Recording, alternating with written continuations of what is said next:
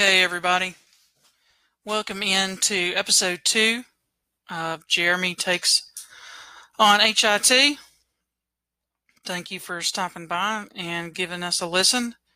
If you have heard our first episode and you're coming back, thanks again. If this is your first time listening in, then uh, take a take a minute, listen to what we're all about, give us a try, and uh, probably because we only have one other episode, which was posted last week, it's probably still relevant. Um, if you are new, then let me just take a few seconds and go through the format here to get you familiar to kind of what's happening. I'm taking a couple of news stories from the week that was.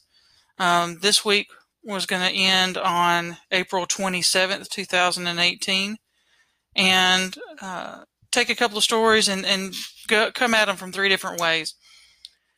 So the first thing you're going to hear about each in particular story is going to be just the facts, where you're going to know you're going to hear what's happening, uh, what what got reported, and so just a very uh, factual, straightforward view of the story.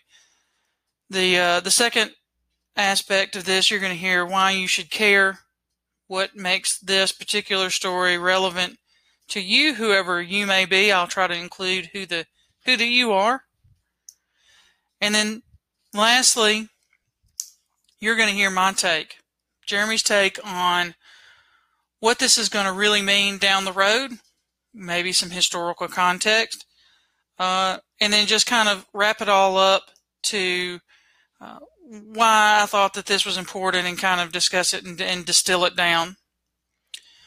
So let's go ahead, sit back, get ready, and let's kick off uh, episode number two and our first story of the week that was April, ending April 27th. So the first story that we're going to cover here happened earlier in the week, and it's around a rule that's being proposed by HHS, which is Health and Human Services, who is the umbrella department of CMS, who um, if you wonder why they're important, they are the governing body over Medicaid and Medicare. So they are very, very important from a, a, revenue source because virtually every hospital that accepts insurance has a large portion of their patient mix is from either Medicaid or Medicare.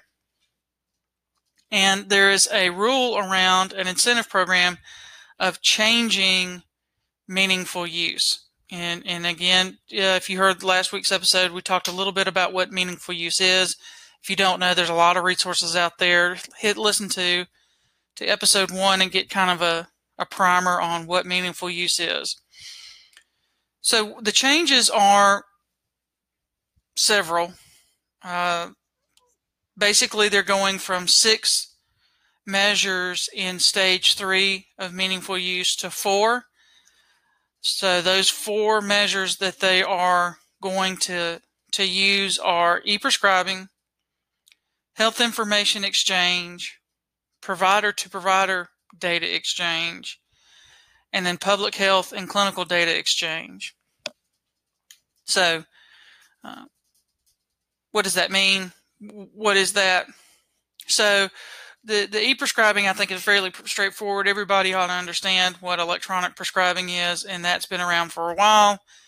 Uh, the last one, the public health and clinical data exchange, is also very straightforward. This is the the phase one meaningful use interfaces, the syndromic surveillance, the reportable labs, the immunization, uh, public health, everything going back into these government entities and the database. So that's that's fairly straightforward uh, health information exchange and uh, provider to provider, also with a, a emphasis on the uh, two opioid focused uh, measures, one revolving around querying a prescription drug monitoring program or PDMP, uh, also to to catch drug seekers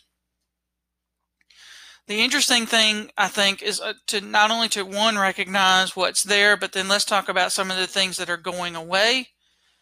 You've got uh, request, summary of care, clinical information reconciliation, patient specific education, which was something that I think uh, education was a big part of, of the uh, reporting measures.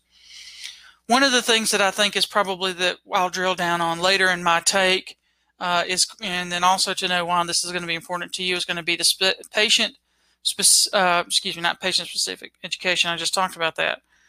Uh, the uh, patient generated health data. So that's that's really a shot across the bow right there, and I'll get more into that later.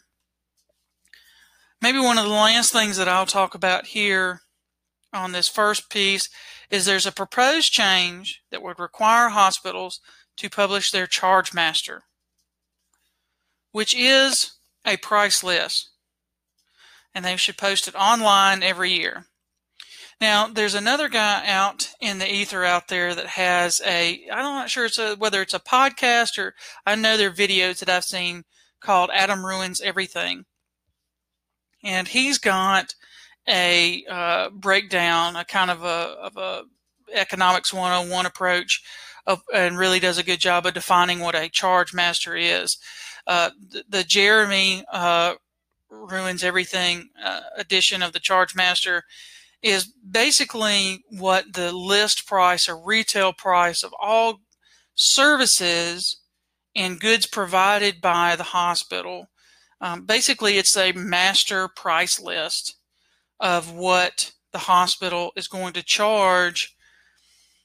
What and, and essentially comes down to self-pay customers now. Uh, they're also used as a tool primarily for negotiation with private payers. CMS uses their own calculus and then also has a bunch of uh, mystical math that they use to derive to a some geographically specific price for providers in that area and then they have these measures and other things that can uh, increase or take away mostly it's take away the revenue that you could get from a particular medicare primarily patient. Okay. So that that's basically the facts of this new rule. It's um, it's significant, and it's just a proposed rule. It's not actually the law, uh, and it's a rule, so it's not legislation. What it what a rule is is a piece of policy created by the executive branch under authority granted to them through legislation. So the legislation, the laws that are passed don't actually have every action and uh, consequence delineated within that actual legislation. There's lots. What they do is they leave it up to these executive branch departments Health and Human Services to create rules that satisfy responsibilities or oversight granted to them through legislation. So, because of meaningful use, because of the HITECH Act and the creation of meaningful use, we have these proposed measures. And so the measures change over time. Now, one of the interesting things is that EHRs have to code for these particular measures. So if the rule does become uh, accepted, then you're going to see EHRs and other products within the health IT ecosystem have to develop their code to meet this rule of meaning this meaningful use addition.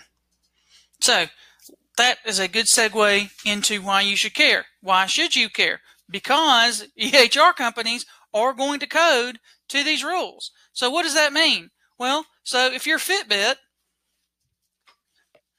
or you're some patient generated data company, that rule is going to be significant to you. And I'm going to drill down into that in the third piece, third part.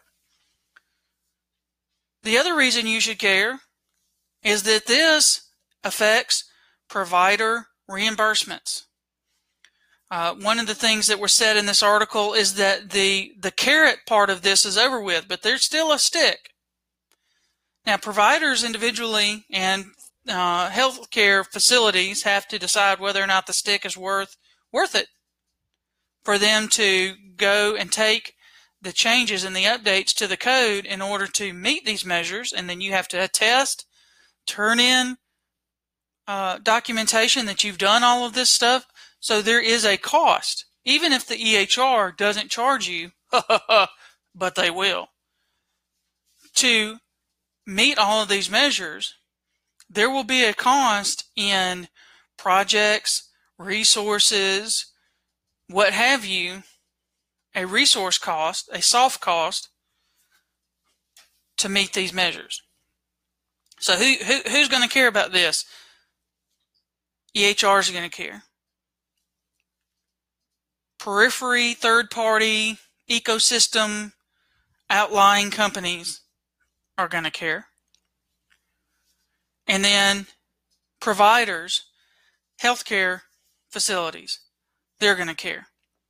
So if you understand kind of how you fit in that flow, then I think you find whether your level of interest, concern, happiness in this. I'll say this. Let's let's kind of transition over into the the third part, my take. The PDMP part of this is very good. There's some states out there that aren't doing the PDMP, Prescription Drug Monitoring Program, part of this like they should. This is a problem.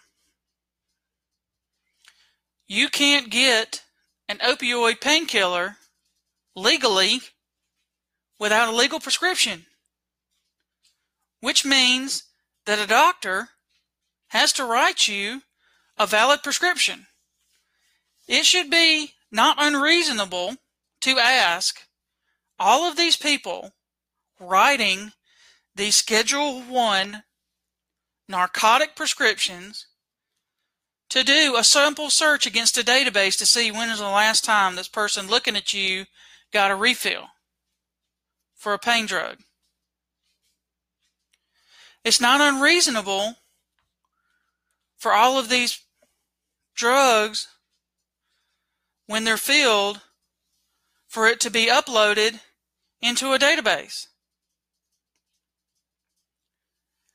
It's not unreasonable for us to use the same tactics, the same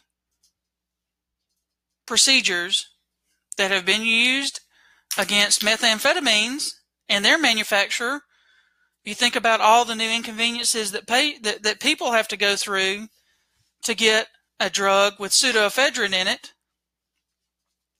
who loves having a cold and being sick, schlepping up to the drugstore, and then having the lady behind the register look at you like you're, you know, some Breaking Bad wannabe to get some cold medicine. But on the other hand, we've got opioids, Oxycontin, hillbilly heroin, sitting in a gumball dispenser.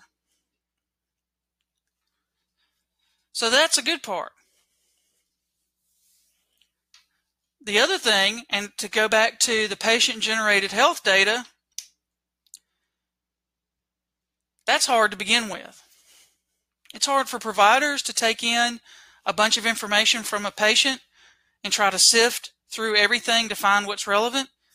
It's hard enough for doctors to look at all of the subjective data, the notes, prior lab reports, prior radiology reports, prior op reports, mountains of data that are in the EHR captured by clinically trained people to recognize and document what's relevant to a patient's condition. And now you want doctors to look at GMAW's Fitbit and what are you going to do? What's the difference between somebody that went from getting 7,000 steps every day to 5,000? What are you going to do with that? Or what are you going to do if there's a spike in their heart rate two days out of 60? Well, this in the EHR. You're just asking to get sued. It's in the EHR. It's right there. Some hotshot lawyer is going to pull it up. Their weight went down, their weight went up, their heart rate went up, they're sleeping less. Any idiot out of a thousand people that you look at in a week should have spotted this one needle and with this patient generated health data been able to spot that this patient's going downhill. What we in the health IT community need to demand is relevancy to this data. Providers are inundated with data. What we need and what they need is information. Now, the buzzword that you're going to see out in Twitter and out in the ethosphere is, oh, oh, we demand patient engagement. Patient engagement, patient engagement. Well, what is that defined as? What role in the care team is the patient providing? Are they educated around their condition? Do they can they make suggestions? Do they know? Are they compliant? If they're is, is you know all of these relationships can be abused from one side or the other. The reality is is that I don't you can see from Fitbit's stock price and their buzz in the community that their industry is facing some hard times. A lot of shine's falling off that apple. And now they're in the hard part of making things work, which kind of goes back to what I said last week with Amazon. And ho ho, wait till we get to this next story. But let me ramp this up on my take. There's a lot of good things that are that are in here. Again, the PDMP is probably the best. E-prescribing is good. E-prescribing saves a lot of sick patients a lot of time from getting their medications. So that's a lot. So that's good right there. A lot of these registries, public uh, public health reporting. I've been working in meaningful use data on the integration side, interoperability side since since it came out, 2009. I don't see the I don't see the ball being moved down the field on that. I'm not one of these research focused, number crunching, pointy headed, slide rule, programmable calculator, fancy schmancy guys. So maybe it's making a difference for somebody But I don't see anybody coming out of a hospital clutching their loved ones saying, Thank God for this syndromic surveillance registry. It made a difference in my outcome. But I could be wrong. If I am wrong, please somebody let me know. I like to learn things, I like to know stuff. So let me know. All right, let's take a break here, pause for a minute gear back up for this next for this next story and get back at it.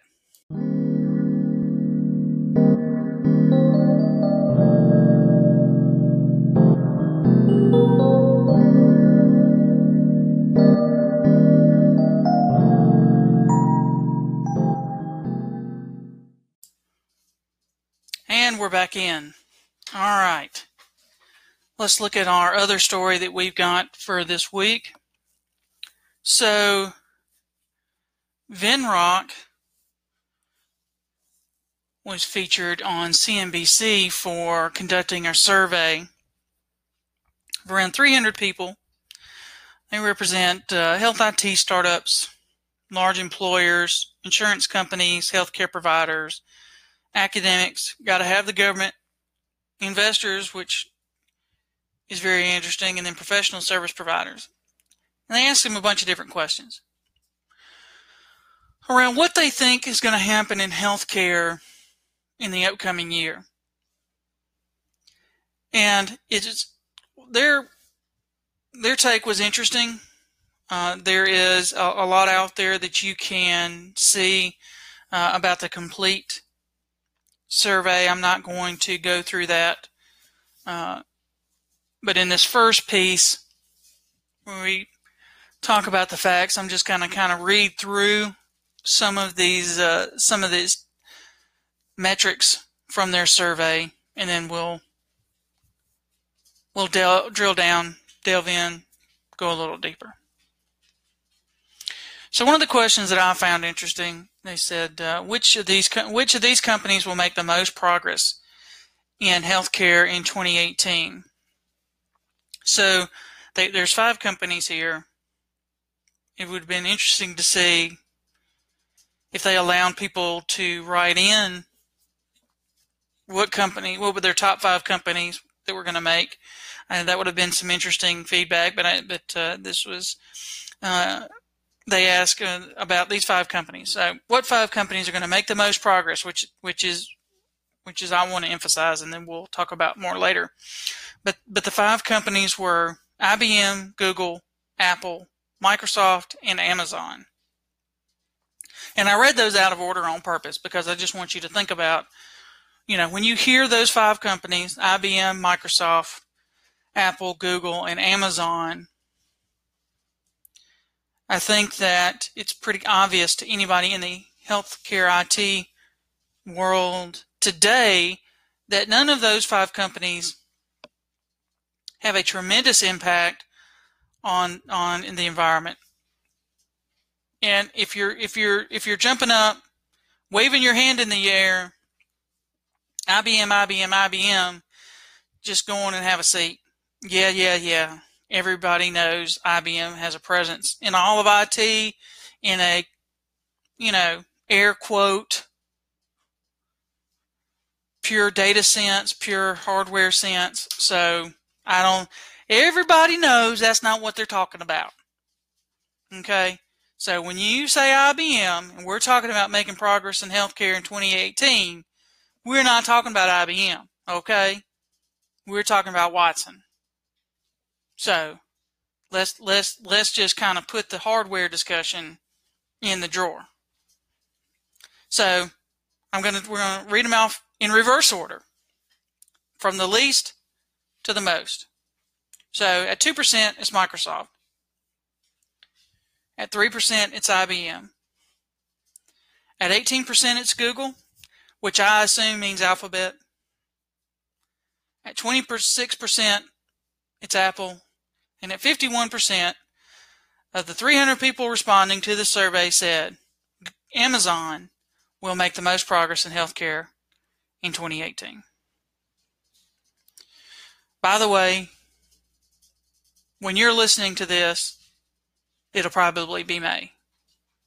So they don't have a lot of time left to make a lot of progress. The next thing that I thought was interesting was uh, the statement that, that uh, telemedicine is starting to get real traction. Confidence is high.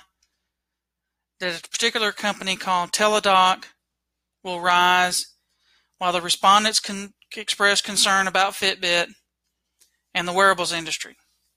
Link between the last these two stories. Yes, alert, alert. Similarly, telemedicine and big data analytics sectors are expected to grow over the next 12 months, while wearables and consumer sensors and EHRs are expected to decline. We'll talk about that expected expectation to decline in our third segment. So analytics and, and big data are expected 54% of the respondents expected them to experience rapid growth. Now, don't ask me what rapid growth means. That's what they said. Telemedicine is going to be 41% rapid growth. And then they don't, it must drop off the table because they don't even give you numbers for the rest of it. Probably if I went to the end of the survey to the real numbers part, Instead of just looking at a screenshot of the fancy dancy picture, I would know, but I don't. Go look at it for yourself. Give somebody else some hits, some clicks, and then tell other people to come back and click on this. Finally, on to the facts part, expectations are high for AI to make a difference in healthcare, but it'll be a while before we see real use, real world use cases. How true or false is that statement? Again, we'll read this from reverse order. 9% are cynical, crusty, beat down, all that's opinion. 9% say, no, it's just hype and just a new name for big data and old analytics. 30% say maybe healthcare adopts the tech, but it will adopt it slowly, and the tech is referring to AI. So 39% of the market thinks the best it could be is that eventually, somewhere down the line, one day, healthcare will adopt this technology. 7% say yes. In 2018, we will see successful applications and business models. So that's the other end of the spectrum to compare to the 9%. 7 7% says yes, we're going to see it and it's going to work and it's going to be this year. While 54%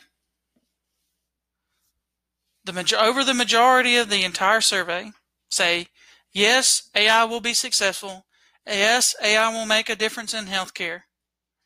Yes, there will be real world use cases, but it will take two to three years for it to really matter. So you got 39% saying me, and then 61% saying on the outside, 2021, we're going to see better outcomes because of AI. Some of that was opinion. I apologize. I'm trying to trying to stick to my three three segments, but it's hard. My opinion flows like the rivers to the sea. It's hard to contain. Why you should care? You're not in AI. You're doing whatever. Why should you care about what some fancy dancy bankers, what some providers, large employers, all this list of people that I saw, who in your mind's eye have cigars, sit in a Cadillac, may or may not look like Boss Hogg from Dukes of Hazzard, why do you care what their opinion are? I'll tell you why. Because to some extent, this is a self fulfilling prophecy when they get excited about something, quote unquote, something, anything. Because some of those people that they inter- uh, that they surveyed are investors.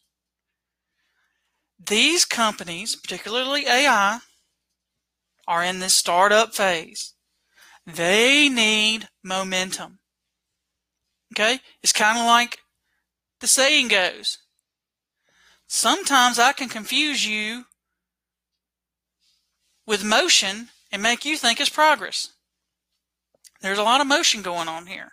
So if these people are putting their words out there, you know, sure as shooting, they're putting their money out there.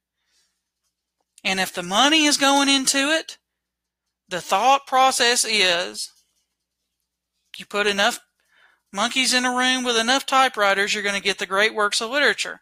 You throw enough dollars at a problem, and you're going to get a solution. That's what Amazon's thinking. That's what Apple is thinking. Why? Because, like we said last week, it's the fastest growing part of the, the economy. They're not dumb. They want to grab some of those dollars. They're tired of fighting and scrapping in the, the markets that they've dominated, that they're creating. They want to go somewhere else and have some growth. So now they're coming in and they're going to tout their abilities through technology and they're going to tell you about how, how AI is going to change the world. So it's a lot like back to the self fulfilling prophecy. I have begun my own philosophy about prophecy maybe that rhymed a little bit, in which the, my philosophy is anything that people say they either can or can't do, they're right. I have a lot of people in my personal life saying, I can't do this or I can't do that or I'm, you know, it's amazing that you're doing this or whatever. I say, I turn around and say to myself, you know what? They're right. They say they can't do it. They can't do it. They couldn't do it because they're not going to put what it takes to, to make it happen. They're not going to devote what it takes. These people are doing the opposite. They're saying that AI is going to, going to ha- make it happen. So that's what you need to know. Their dollars, their interest are going to go into that. That's why you should care. So now, here's the take. The part that I've been doing the whole time, but now it's it's it's unfettered. The horse is out of the barn. We're not going to be closing any doors. If what your definition of real world use cases are is that we're going to cure cancer, I wouldn't look for that in two to three years. If you want to look for some better outcomes on the margins, here and there, do some things that are pretty rote repetition for a lot of these clinicians. If that's, you know, if that's what's going to happen, going to make things a little bit easier, do some self checks on these radiology exams pathologist may or may not get some help on AI looking at some of these cells, doing some identification, either organisms or tumors or what have you. Yeah, you're going to see some benefit from AI pretty soon. They're working on it. They're pretty close. You know, something's going to happen. Is it going to change your world? Is it going to change my world? Depends what your world is. if IBM and Microsoft are only getting 5% of the love from this group, I wouldn't I wouldn't expect a lot out of them. You know, Watson, in my opinion, is a solution looking for a problem. Microsoft has do, did a successful job of taking the consumer out of the operating system business in the 80s or in the 90s at least. They, and therefore, what they did, they did to themselves through commoditization of, of the operating system. So where's their revenue center coming from? They're, they're lunging from one thing to the next. Azure, they may have something there. They're trying. We'll see. What is it going to mean to healthcare? Eh, they shut down health HealthVault.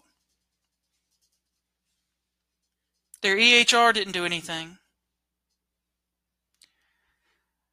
you know, if you want to see how successful somebody is in healthcare, it does, it's a small community. You can see where the people work. Not a lot of health IT people working in Seattle. Not for the size town it is. Not for the size company Microsoft is. Uh, you know, I don't believe it. Maybe I'm wrong. We'll see. IBM, IBM's a, a hardware maker in a in a hardware commodity world. The cloud has killed hardware. Probably not my kids' generation. Well, maybe my kids' generation. Probably never touch a server. Everything's going to be over the internet. Who would have believed that? Servers, they don't matter. I will say that hardware dominating software or software dominating hardware is very cyclical. Right now, how long are these cycles? I don't know. I'd probably say maybe a couple of decades. Right now, it's software's time to shine. If you're developing hardware, you're you got a tough tough road to hoe. Got FDA regulations, although the FDA is trying to make that easier. You got miniaturization, Moore's law, overseas manufacturing, IP constraints. Hardware is a tough game to be in. I don't think it's ever been cheaper to be in the software business. You could turn on a server in the Amazon cloud throw code out there, use GitHub, all the open source tools. It's it's it's too easy to take your mental capacity, your capabilities, and throw it into software and get a return on your investment. Eventually, is hardware going to catch up? I assume so. You know, when you when you look at hardware and software from the mainframe to client server to the cloud, all these different environments, it's ebbed and flowed. One has served the other. Software has been the servant of hardware several times.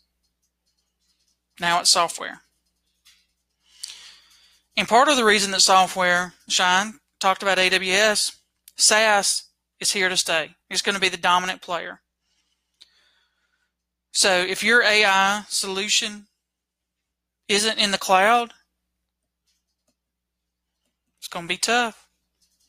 It's going to be tough. Just from a data acquisition standpoint, I know that that's probably what I'm the closest to in my day to day life.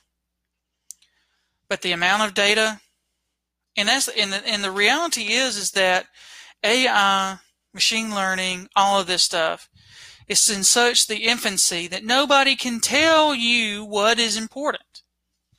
And a good AI machine learning solution will say that what's important to you is not important to somebody else. And with all those variables out there, how can then anybody turn around and tell you, oh, so you can budget half a million dollars for the next 10 years for your hardware budget? Nobody, nobody can tell you that. Not legitimately not unless it's trying to sell you something. So therefore, the SaaS cloud environment is the only legitimate way to go. They've they've solved the HIPAA problems. HIPAA's going to have to change significantly. I don't understand. I don't see how it's going to be able to move forward. Blockchain. People are trying to shove that round peg into the square hole or square peg into the round hole. HIPAA's going to have to change for, for blockchain if blockchain's ever going to catch on. Finally, as we wrap up here, just like I said before, AI, telemedicine, telemedicine is something everybody should be aware of. Telemedicine is going to help access problems in rural communities. Telemedicine is going to help labor shortages in large communities. Telemedicine is going to help physical plant problems with hospitals. Telemedicine is going to help with disaster response. Telemedicine is going to make a difference. You just got to get the businesses churned up. You got to get the infrastructure there. You've got to get enough bandwidth in these areas to have reliable, secure video conferencing with the hardware, so hardware take note, with the hardware to be able to catch the vitals, do the exam, all the minimum things that you have to physically be there to do for the patient in order to have a good visit. One of the things to, to watch out for on telemedicine, everybody's talking about it for general practice visits, but there's a lot of buzz out there for mental health therapy.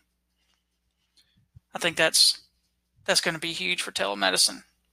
All right, that's about up. My my promise to you guys out there, even though I'm fired up, I'm going to take it back down for just a second, is to try to keep this under an hour. We're right there teetering on the edge. That should handle you being able to listen to me, depending on your commute, catch it all in one day, which is good because a little of Jeremy goes a long way.